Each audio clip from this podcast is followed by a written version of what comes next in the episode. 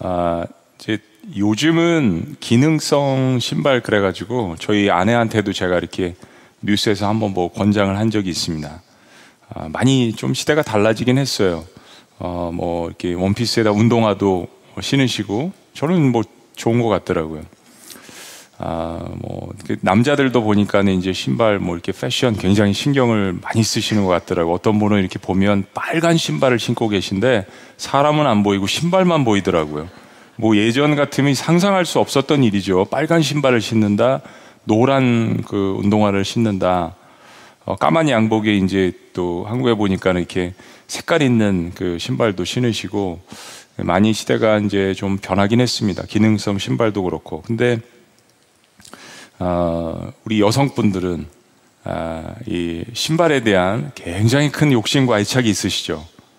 아, 특별히 제가 하려고 하는 이야기는 하이힐입니다. 하이힐. 아, 이 높은 구두.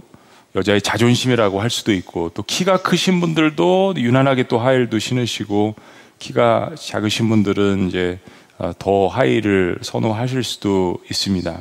저희 아내와 상담도 제가 해봤습니다. 왜 도대체 여성들은 아, 이렇게 힘든 일을 마다하지 않고 하시느냐.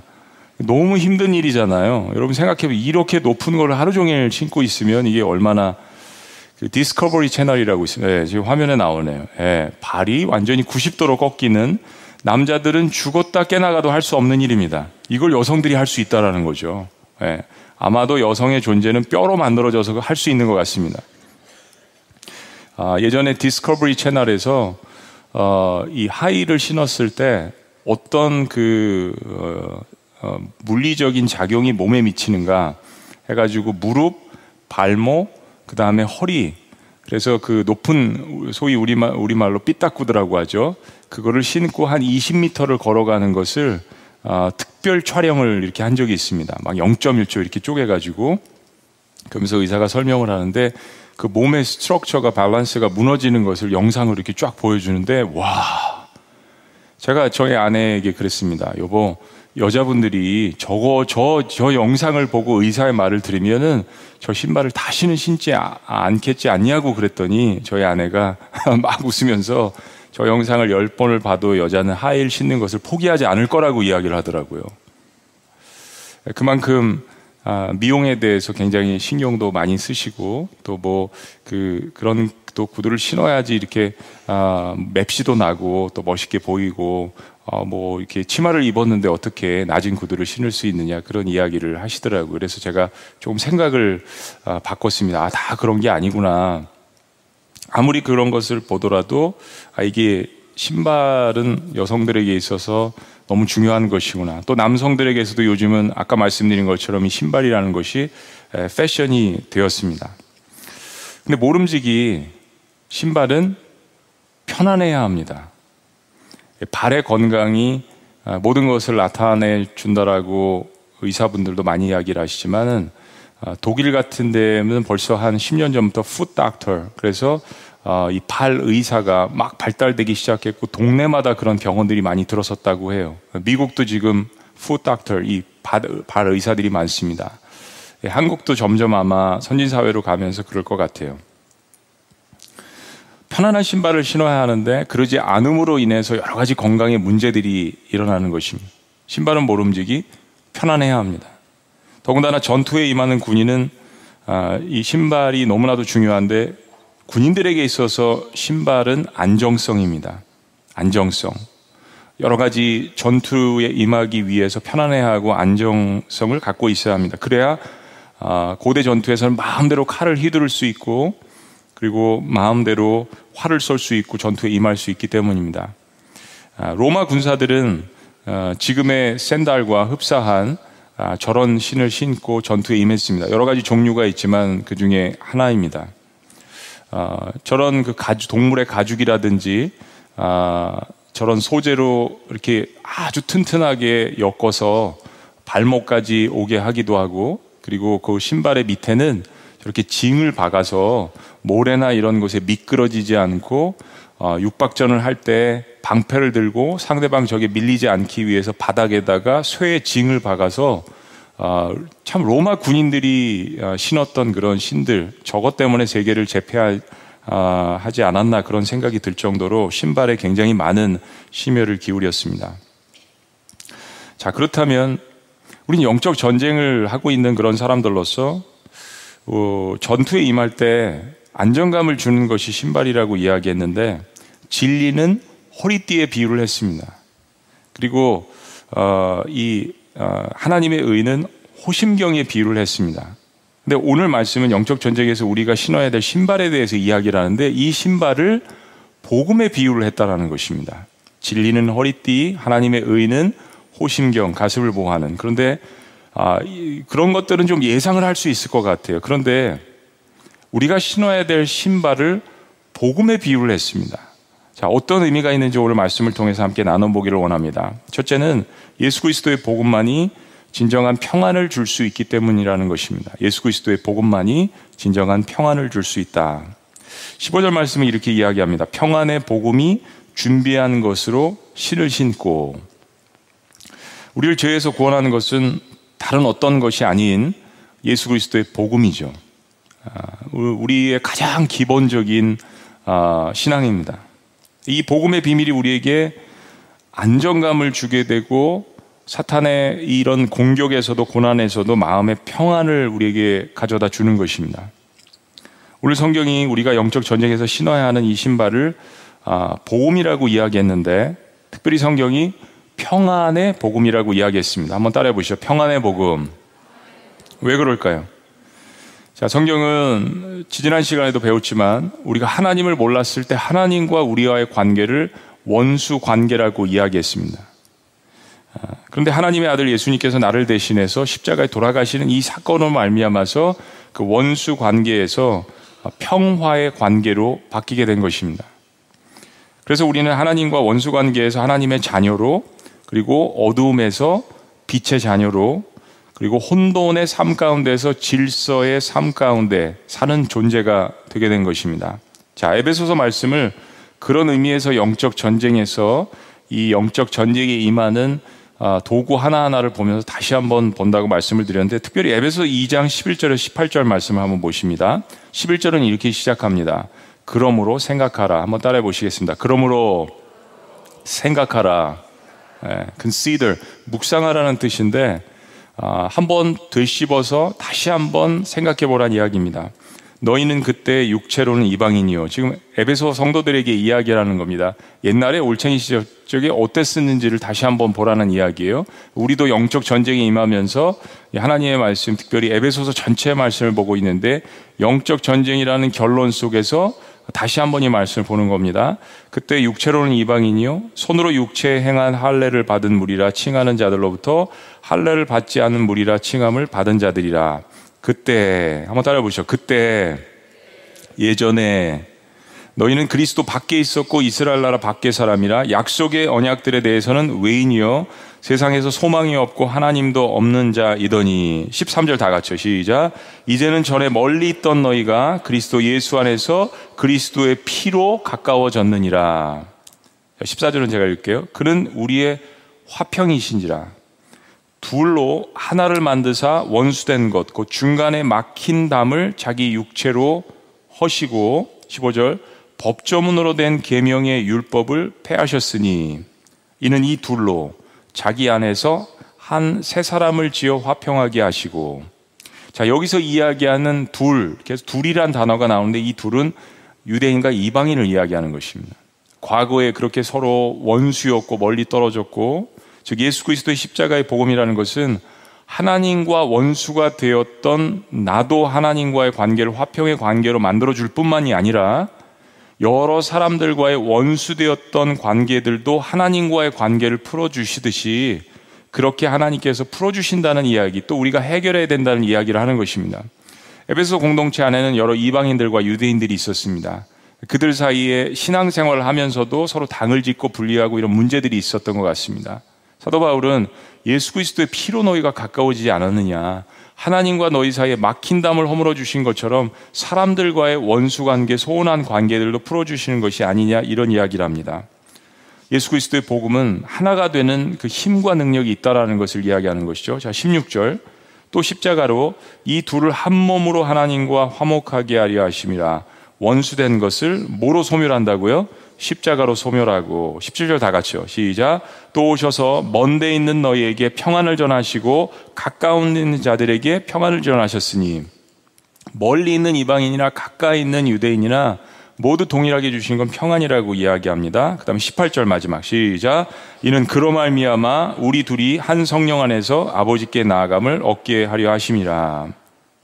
그는 예수 그리스도죠. 예수 그리스도로 말미암아서 우리 둘이 이방인과 유대인 절대로 섞일 수가 없었던 이 두 부류가 한 성령 안에서 아버지께 나아감을 얻게 하려 하십니다. 하나님 앞에 나아간다, 예배한다, 섬긴다 라는 뜻입니다. 자, 이 본문에서 복음의 역사가 아, 이루는 것들을 이 단어들을 이렇게 반복되고 강조하는 단어들을 보면 이런 단어들입니다. 평안, 네.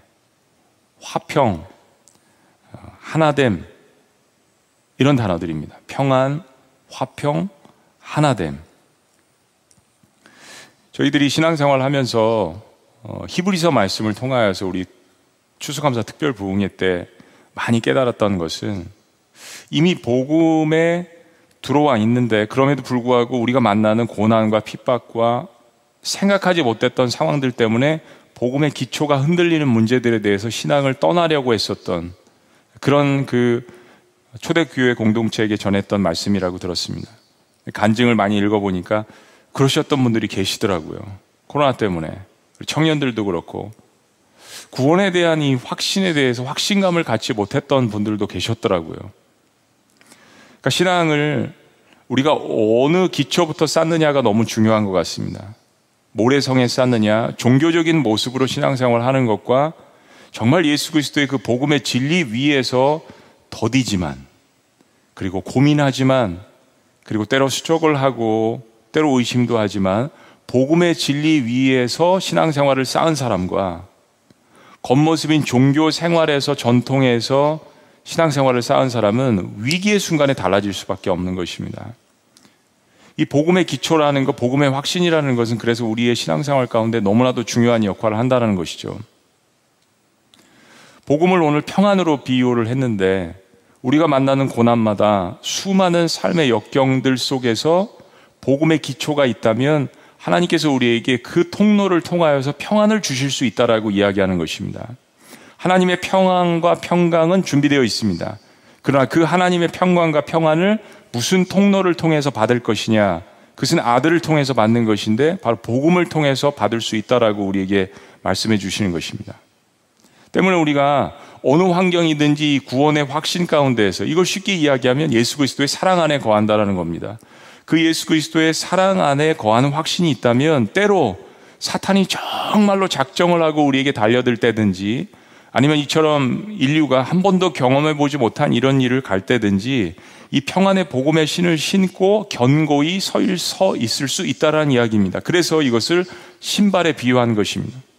그래서 십자가의 복음은 우리에게 평안을 준다라고 강조를 하는 것입니다. 복음의 평안의 능력으로 그 신을 신고 전투에 임해야 된다라는 것이죠.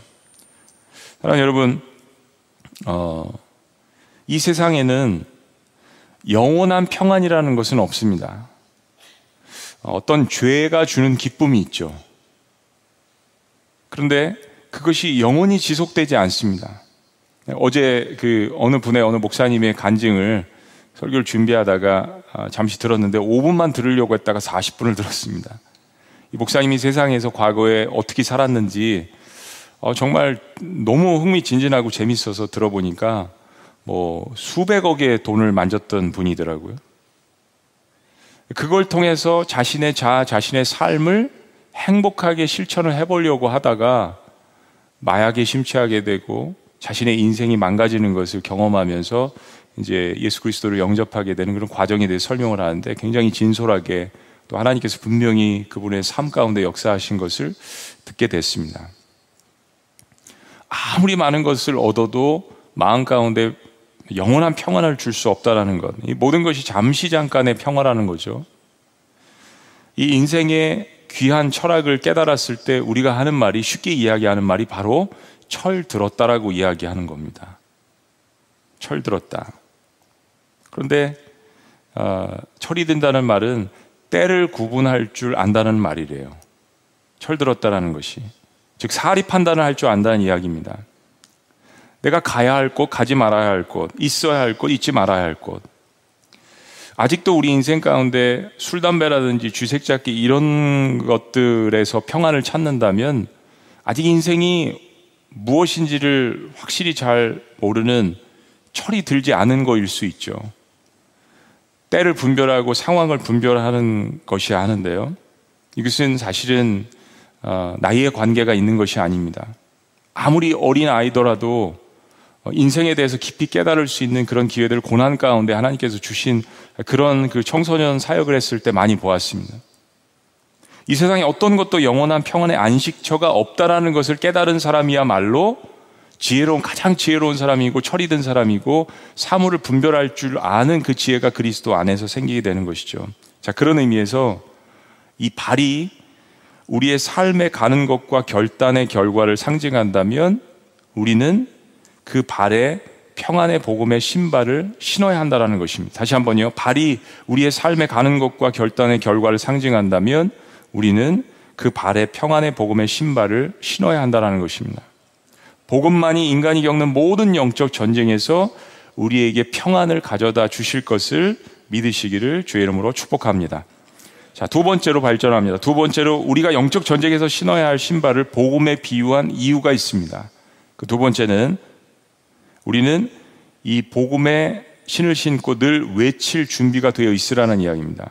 이 복음의 신을 신고 늘 외칠 준비가 되어 있어라. 자, 15절 말씀은 이렇게 이야기하죠. 평안의 복음이 준비한 것을 신을 신고 이게 한국말이 참 어려울 때가 있습니다. 은는 이가를 붙이고 뭐 의를 붙이고 의가 두 번 들어가면 좀 힘들어요. 자, 그런데 이 말씀을 현대인의 성경으로 보면 의미가 분명합니다. 15절의 현대인의 성경에서 이렇게 이야기. 한번 읽어 보실까요? 시작. 평화의 기쁜 소식을 전할 태세로 신발을 신고 아하. 평안의 기쁜 소식을 전할 태세로 신발을 신고 우리가 신발을 신을 때 어떤 마음으로 신발을 신으라는 것을 이야기하죠. 우리는 어디를 갈 때 어김없이 신는 것이 신발입니다. 지금은 뭐 그렇게 많지 않지만 예전에 저도 이제 시골에서 자랐거든요. 시골에서 자랄 때 굉장히 그 무서웠던 경험을 몇 번 한 적이 있습니다.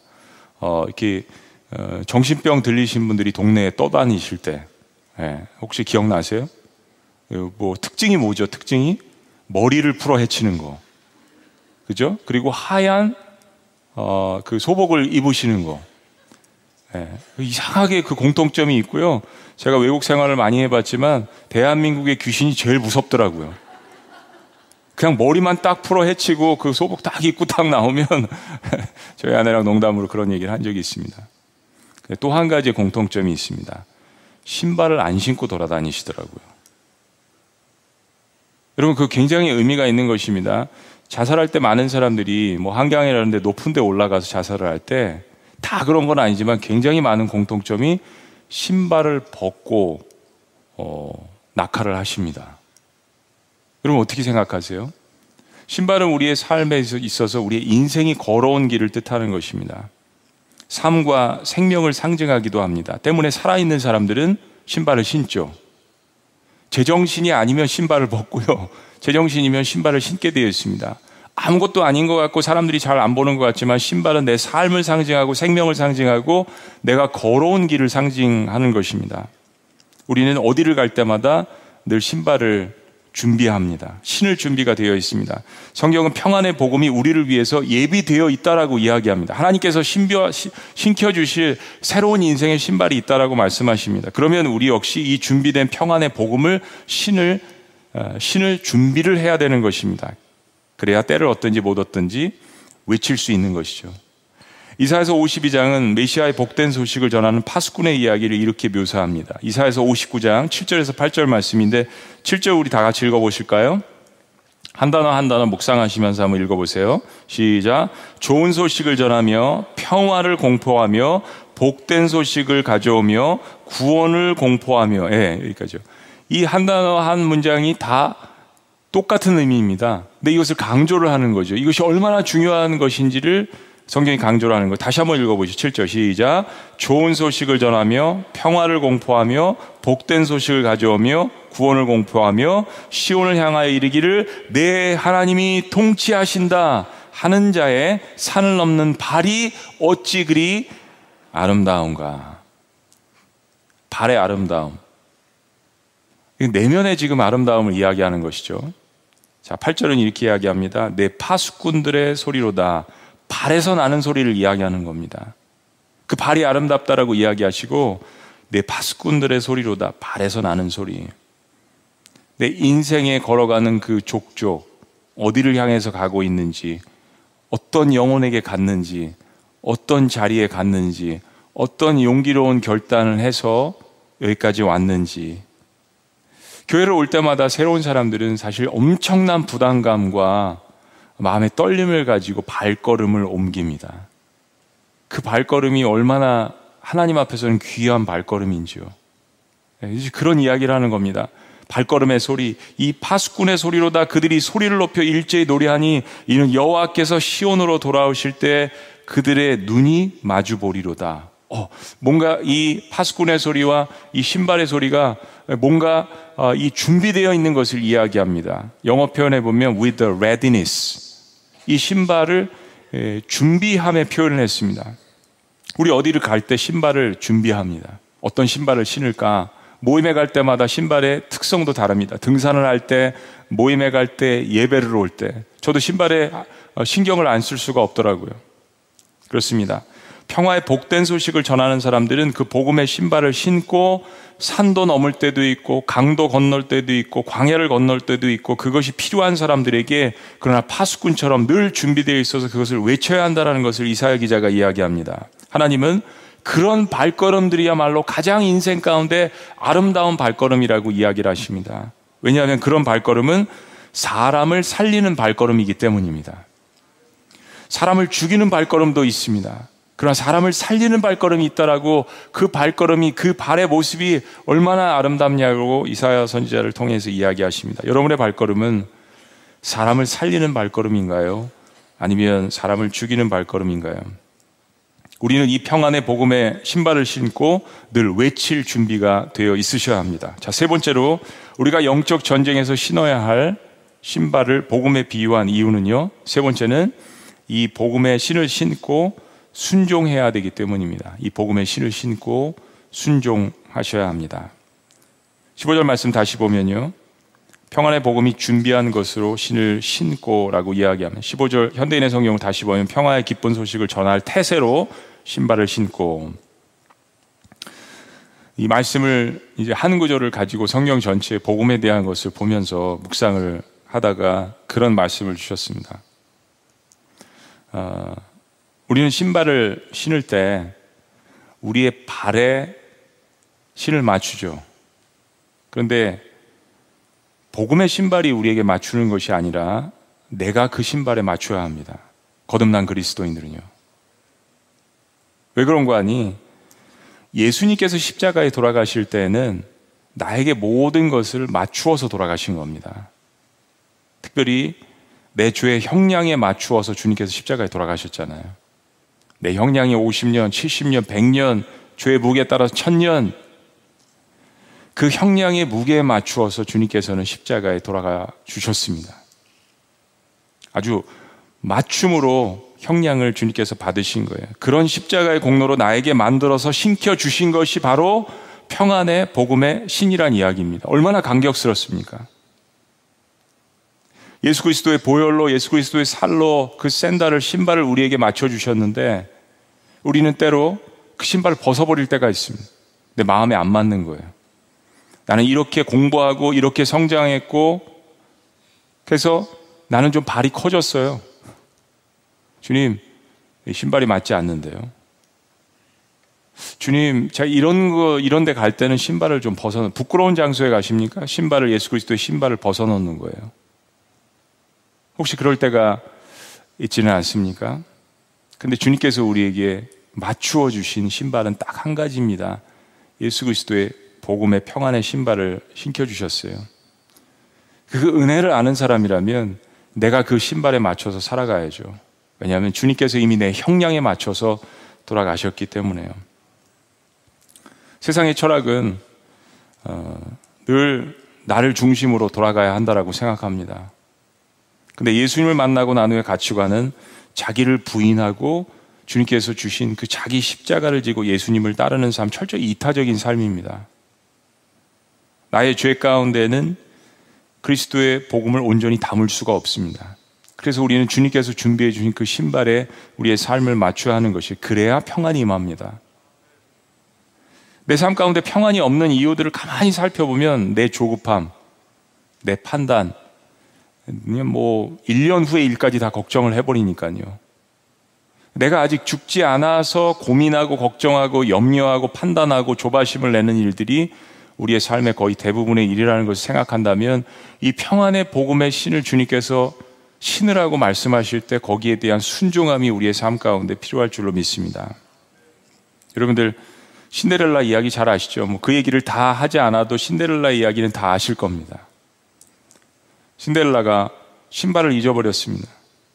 신발을 막 빨리 가느라고 시간에 맞춰서 가느라고 신발을 잊어버렸고 왕자는 그 여인의 이름도 모르고 출처도 모르고 딱 그 신발만 갖고 있습니다. 그 여자를 내게 데려오라 방을 붙이고 소문을 내고 딱 그 여인이 남긴 그 신발에 꼭 맞는 사람을 찾아와라 해서 신발 컨테스트가 벌어졌습니다. 수많은 여인들이 어, 왕자와 결혼을 하고 싶어서 멋지게 생긴 이 왕자와 결혼을 하고 싶어서 수많은 여인들이 그 신발을 신으러 왔죠. 그러나 그 신발에 맞는 사람은 꼭 한 사람밖에 없었습니다. 아무리 돈과 명예와 물질과 세상의 성공을 가지고 그 신발을 신으려 해도 어떤 사람도 그 신발을 신을 수가 없었습니다. 딱 한 사람 신발의 주인공이 신데렐라였기 때문입니다. 여러분, 우리가 신으려고 하는 복음의 신발은 예수 그리스도께서 우리에게 맞추어 주신 신발입니다. 돈과, 돈과 명예와 물질과 내 가치관과 내 전통과 내 고집과 모든 것들을 내려놓을 때만 신을 수 있는 신발. 여러분, 한번 생각해 보세요. 세상의 명예와 성공과 세상의 어떤 가치관에서 의하는 그런 것들을 얻으려고 하는 것이 더 어려우세요? 아니면 반대로 그런 것들을 내려놓으려고 하는 작업이 더 어려우세요. 어떤 사람들은 진짜 성공한 사람들은 돈 벌기가 너무 쉬웠어요 라고 고백하는 사람 진짜 얄밉더라고요. 그죠? 그런 사람들 보면. 근데 그렇게 고백하는 사람들의 이야기가 영원한 걸까요? 영원한 부도 없고, 영원한 명예도 없고, 영원한 건강도 없잖아요. 그런데 그런 것을 내려놓는 것은 얻는 것보다 훨씬 더 쉬울 수 있다라는 것을 우리 인생의 육신의 장막이 무너지고 인생의 고난 가운데서 우리가 깨닫게 되는 것을 발견합니다. 모든 사람들을 하나님의 신데렐라로 만드시기 위해서 그 신발을 예수 그리스도의 보혈과 피로써 우리에게 만들어 주시고 나의 사랑하는 백성들아 자녀들아 이 신발을 신기 위해서는 내가 내려놓아야 할 것들이 있단다라고 주님께서 우리에게 고난의 한복판에서 이야기를 해 주시는 것입니다. 평안의 복음이 신는 신발에 비유된 이유는 그것을 신고 순종해서 주님이 원하시는 것은 어디든 다니라고 말씀하시는 것입니다. 어디든 갈 수 있도록 그 신발을 우리에게 예비해 주셨습니다. 우리는 내려놓고 신기만 하면 되는 것입니다. 그 배운숙이라는 분이 쓰신 강대국의 비밀이라는 책이 있는데요. 이 책에 이제 뭐 책 제목처럼 강대국의 비밀이니까 강대국들은 어떻게 강대국들이 됐을까? 주로 이제 군사 이야기입니다. 그런데 고대 군인들의 선발 기준에 대한 이야기가 나옵니다. 고대 군인들은 용사였죠. 무엇보다도 신체 조건이 뛰어나야 했습니다. 엄청나게 무거운 장비들을 들어야 했습니다. 까다로운 군사 선발 기준이 있습니다. 체력, 건강, 고된 훈련, 지혜, 또 장교들은 로마의 백부장 같은 사람들, 천부장 같은 사람들은 엄청난 책도 많이 읽어야 하고 지식에 대한 판단력이 있어야 됐습니다. 그러니까 로마가 천년을 지배했던 엄청난 제국이 되었던 것이죠.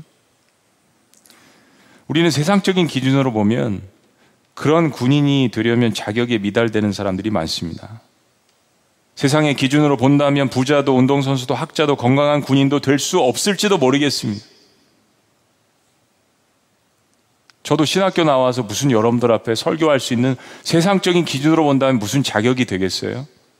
제가 돈을 많이 번 것도 아니고 말을 엄청나게 화려하는, 화려하게 잘 할 수 있는 것도 아니고 운동선수도 아니고 세상적인 기준으로 본다면 물력도 부족하고 체력도 부족하고 갱년기에는 머리도 딸리고 5분 전에 무슨 일이 일어났는지 늘 차키를 주머니에다 두고서 찾고 볼펜을 귀에다 꽂고 찾고 그런 일들이 50대 많이 일어나더라고요. 남자도 갱년기가 있더라고요. 여러분 세상적인 기준에서 본다면 우리가 감히 어떻게 군사가 될 수 있겠나요? 근데 주님께서는 우리에 대한 자신감을 가지세요. 하나님의 자신감. 예수 그리스도의 군사로 만들겠다라고 이야기하십니다. 하나님은 강력한 세상의 군대를 원하시는 것이 아닙니다. 예수 그리스도께서 이 땅에서 선포하신 하나님의 나라는 그런 군사들을 원하시는 것이 아니라고 말씀하십니다. 그런 과거의 경험들이 예수 그리스도 안에서 사용되어지는 것은 당연하죠. 그러나 그런 경험이 없을지라도 가장 연약한 육신과 그리고 학력이 없더라도 세상이 말하는 스펙이 없더라도 하나님께서 그리스도 안에 있는 사람들은 모든 사람들을 예수 그리스도의 군사로 만들어 주신다라고 우리에게 약속하셨습니다. 세상은 강대국의 비밀을 이야기하지만 예수 그리스도께서는 하나님 나라의 비밀을 우리에게 말씀해 주십니다. 그런 하나님의 자녀들에게 신켜주시고 싶으신 것이 바로 그 아들의 살과 피로 만든 이 평안의 복음이라는 것입니다. 그리고 그것을 신고 두 다니면서 영적인 스피리추얼 테리토리를 복음을 증거하면서 점령을 하라는 것입니다. 중보기도 해주고 복음을 증거하고 그 가정에 평안을 전하고 평안을 그 도시에 심고 여러분 축구 선수 박지성 아시죠? 네, 우리나라의 영웅 중에 한 명이잖아요. 박지성 선수가 축구를 하기 위해서 신발을 신고 고된 훈련을 하면서 그의 발이 어떻게 됐겠습니까? 한번 사진 보여주시죠. 네. 잘 나타나진 않지만 잘 보이세요? 네. 발이 엉망이 될 수밖에 없죠. 어, 강수지라는 발레리나가 있습니다. 냉큼 넘겨주세요. 네. 여자의 발입니다. 얼마나 고된 훈련을 하고 얼마나 힘든 과정들을 거쳤으면 발레리나는 굉장히 아름답잖아요. 그러나 그녀가 신었던 그 신발 안에는 저런 발이 담겨져 있습니다. 네. 우리 이상화 선수인가요? 스케이트 선수? 네. 어, 스케이트 타면은 저도 옛날에 스케이트 잠깐 탔었는데 발에 물집이 잡히죠. 그 물집이 온 발에 잡혔을 때 그 고통은 이루 말할 수가 없는 것을 여러분들 기억하실 것입니다. 여러분의 발은 어떤 발을 갖고 계십니까? 그리고 왜 발의 모양이 그렇게 됐을까요? 세상적인 기준과 영적인 기준을 말씀드리는 것입니다. 예수님께서 십자가에 돌아가시기 전에 세족식을 하셨습니다. 제자들의 발을 닦아주시는 의미가 서로 사랑하라는 의미도 첫 번째겠지만 이제 앞으로 제자들이 그 발을 통하여서 전 세계의 방방 곳곳을 누비면서 이 평안의 복음에 신발을 신고 그 복음을 외치라는 주님의 뜻도 있지 않았을까요? 수고하고 무거운 짐진 자들아 다 내게로 오라 하시는 그 주님께서 우리가 이 세상 가운데 열심히 복음을 증거하고 사람들을 섬기고 주님을 증거한 그 발을 가지고 주님 앞에 나타났을 때 예수님께서 제자들의 발을 씻겨 주신 것처럼 우리의 발을 만져 주시면서 수고했다라고 더듬어 주시지 않을까요? 로마서 10장 13절에서 15절까지 이렇게 이야기합니다. 누구든지 주의 이름을 부르는 자는 구원을 받으리라. 그런즉 그들이 믿지 아니하는 일을 어찌 부르리요? 듣지도 못한 일을 어찌 믿으리요? 전파하는 자가 없이 어찌 들으리요? 하나님이 다 하실 수 있지만 이 동역을 우리와 함께 하시고자 우리에게 그 신발을 만들어 주셨습니다. 그리고 한 사람 한 사람 예수 그리스도의 새 옷을 입으라고 이야기하시면서 딱 예수 그리스도의 보혈과 살을 통해서 만들어 주신 그 맞춤 신발을 우리에게 시켜 주시는 거예요. 예수님께서 제자들의 발을 닦으실 때 무릎을 꿇지 않으셨겠어요? 수건으로 허리를 동이시고 그리고 한 사람 한 사람 발을 씻겨 주십니다.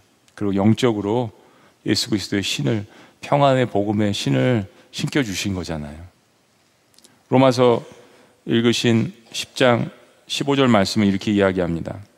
보내십을 받지 아니하였으면 어찌 전파하리요 기록된 바 아름답도다 좋은 소식을 전하는 자들의 발이요 함과 같으니라. 여러분이 가시는 곳곳마다 이 평안의 신발을 신으시고 다니시기를 주의 이름으로 축복합니다. 여러분이 밟으시는 땅마다 그새 예수 그리스도의 향기가 나고 복음의 향기가 가득하기를 주의 이름으로 축복합니다. 이것은 영적인 의미이죠. 인터넷 상을 통해서 가상 공간을 예수 그리스도의 향기가 나는 공간으로 만드시길 바랍니다. 카톡 공간에서 서로를 격려하고 위로하는 일만 해도 시간이 부족합니다. 판단하는 일을 뒤로 유보하고 복음을 증거하는 공간으로 유튜브를 활용하시고 모바일 초청장을 보내시고 그래서 그 가상 공간에서 많은 영혼들이 주님께로 돌아올 수 있도록 찬양을 선물하시고 메시지를 선물하시고 여러분 복음의 신발을 가상 공간에서도 활용을 하시는 것이죠. 그 다니는 곳곳마다 주님이 함께 하시고 여러분이 다니는 곳곳마다 평안의 놀라운 역사가 여러분 스스로에게 그리고 가정마다 그리고 이번 블레싱에 넘쳐나시기를 주의 이름으로 축복합니다. 기도하시겠습니다.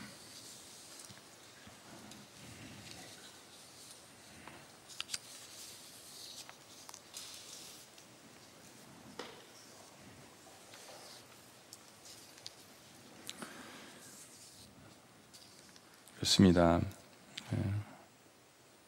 신발이 평안, 편안해야 하는데, 우리 예수 그리스도의 보혈과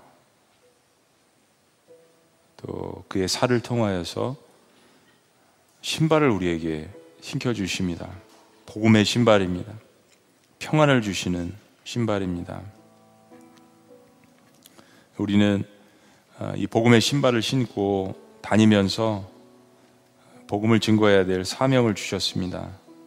그 말씀에 순종해야 합니다. 그리고 주님께서 말씀하십니다.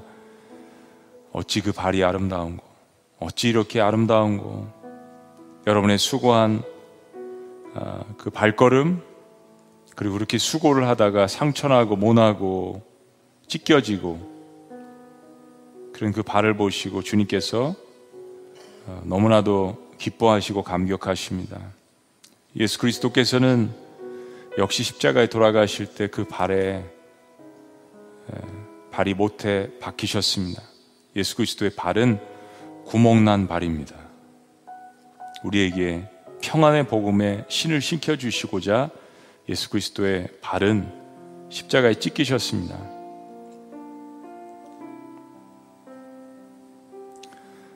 우리가 감당해야 될 것은 어, 순종입니다. 준비된 마음입니다. 살아계신 하나님, 오늘 이 말씀을 통하여서 우리에게 주신 이 복음의 신발을 온전히 신고 주님의 명령에 순종해서 온전히 돌아다니며 예수 그리스도를 외칠 수 있는 저희들이 될 수 있도록 우리 주님께서 함께 하시고 역사하여 주시옵소서 예수님의 이름으로 기도합니다.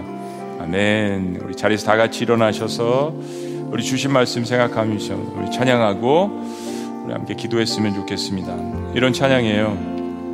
주님과 함께 못 박힌 내 영혼 이제 더 이상 십자가 떠나지 않으리 믿음과 행함 네, 하나가 되어서 살아계신 나의 주님 삶으로 보이리 네, 주의 복음을 전하게 하소서 네, 함께 찬양합니다 주님과 함께 못 박힌 내 영혼 이제 더 이상 십자가 떠나지 않으리. 믿음과 행함 하나가 되어서 살아계신 살아계신 나의 주님 삶으로 보이 다시 한번 할까요? 주님과 함께. 주님과 함께. 못 박힌 내 영혼. 이제 더 이상 이제 더 이상 십자가 떠나지 않으리 믿음과 행함 믿음과 행함 하나가 되었소 하나가 되었어 살아계신 나의 주님 삶으로 보이니 나의 육을 구하지 않으리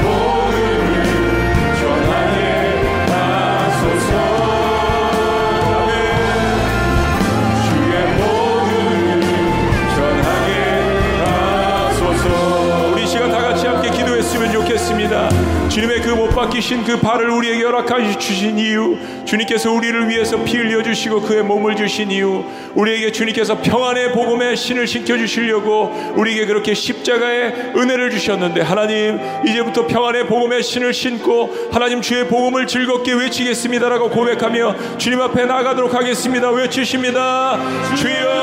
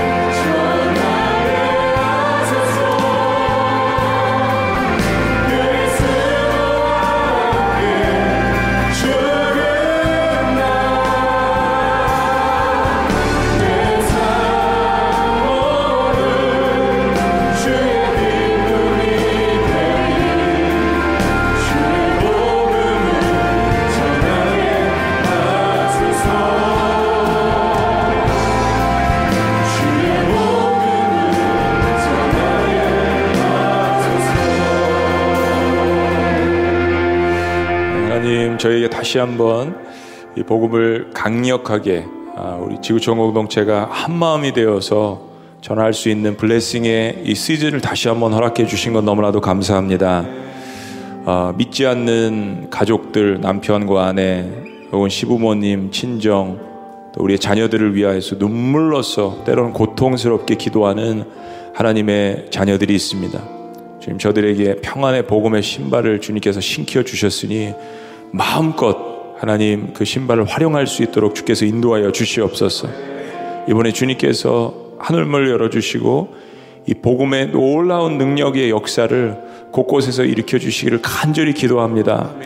우리 기도가 어, 굳게 닫혀 있는 그 영혼들의 그 마음을 활짝 열 수 있도록 성령께서 찾아가 주셔서 그 모든 빗장들을 활짝 열어 주시고 예수 그리스도의 놀라우신 그 복음의 능력, 십자가의 능력이 우리 입술과 우리 발걸음을 통하여서 일어날 수 있도록 주여 함께하여 주시옵소서. 우리 한 가지 기- 더 기도합니다. 아, 우리 육신적인 질병과 고난 가운데 있는 성도님들 주님께 올려드렸으면 좋겠습니다. 우리 최기련 성도님 지난 7월 골수 이식에 실패하고 암세포가 다시 발견되었는데 아, 신약으로 항암 치료 차도에 있습니다. 하나님 완치될 수 있도록 축복하여 주시옵소서. 유정인 성도님 8년째 뇌병- 뇌병변으로 의식만 있는 상태입니다. 그 영혼을 불쌍히 여기시고 그 영혼 깊숙이 하나님의 은혜를 베풀어 주시옵소서. 인용 이용규 성도님 하반신 마비 진행과 치매의 어려움 가운데 있는데 마음에 가득한 원망과 분노를 만져 주시옵소서. 영광의 성도님 초장암 항암 치료 중 폐렴이 와서 의식은 있으나 자가 호흡에 어려움이 있습니다. 연약한 부분 친히 주님께서 안수하여 주시고 회복되는 힘을 얻게 하여 주시옵소서. 송영란 선도님 폐암 4기 치료 중 새로 시작하는 항암 치료가 효과적으로 진행되고 온몸 특히 뼈와 척추에 잘 반응해서 큰 효과로 치유가 있게 하여 주시옵소서. 박종민 성도님 지난주 금요일 사무실에서 과로로 쓰러지셨는데 머리를 부딪혀서 골절과 뇌출혈이 있습니다. 아, 의식은 회복 중에 있지만 충격으로 어지러움 증세가 있는데 하나님 치료하시는 역사가 있게 하여 주시옵소서. 이 교회 그 외에 원로 목사님과 사모님 또그 유가족을 위해서 기도해 주시고 동일한 슬픔과 아픔을 겪고 있는 우리 성도님들이 곳곳에 계실 줄로 압니다. 사랑하는 가족들을 먼저 주님 품으로 어, 보낸 그러한 가족들 또 원로 목사님과 사모님 생각하시면서 우리 같이 기도했으면 좋겠고요. 마지막으로 우리 국가 민족 그 어려움 가운데 있는 계속해서 차별금지법과 낙태법 이런 것들이 어, 진행되지 않도록 어, 복음의 역사가 왕성하게 활동하는 우리 대한민국 한반도가 될 수 있도록 우리 세 가지의 기도 제목들 마지막으로 우리 주님 앞에 합심해서 올려드렸으면 좋겠습니다. 주의 복음을 전하게 하옵소서. 우리 다시 한번 주님 앞에 기도합니다. 주여.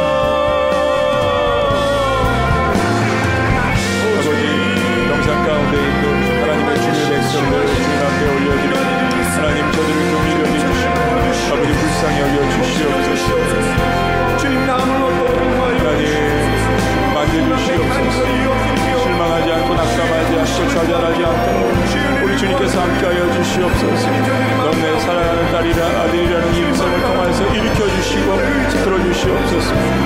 하나님 사랑하는 가족들을 먼저 주님 보내 하나님 우리의 가족들이 있습니다. 주께서 기억하여 주시옵소서. 부활에 대한 소망과 능력으로 주님께서 위로하여 주시옵소서. 하나님 우리의 나라와 민족을 위하여서 주님 앞에 기도합니다.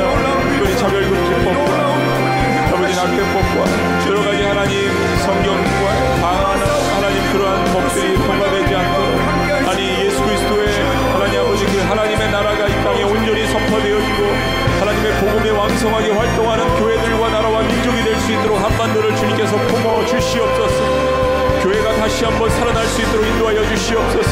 육만여 교회가 하나님 복음의 평안의 신을 신고 하나님 외치게 하여 주시옵소서 주님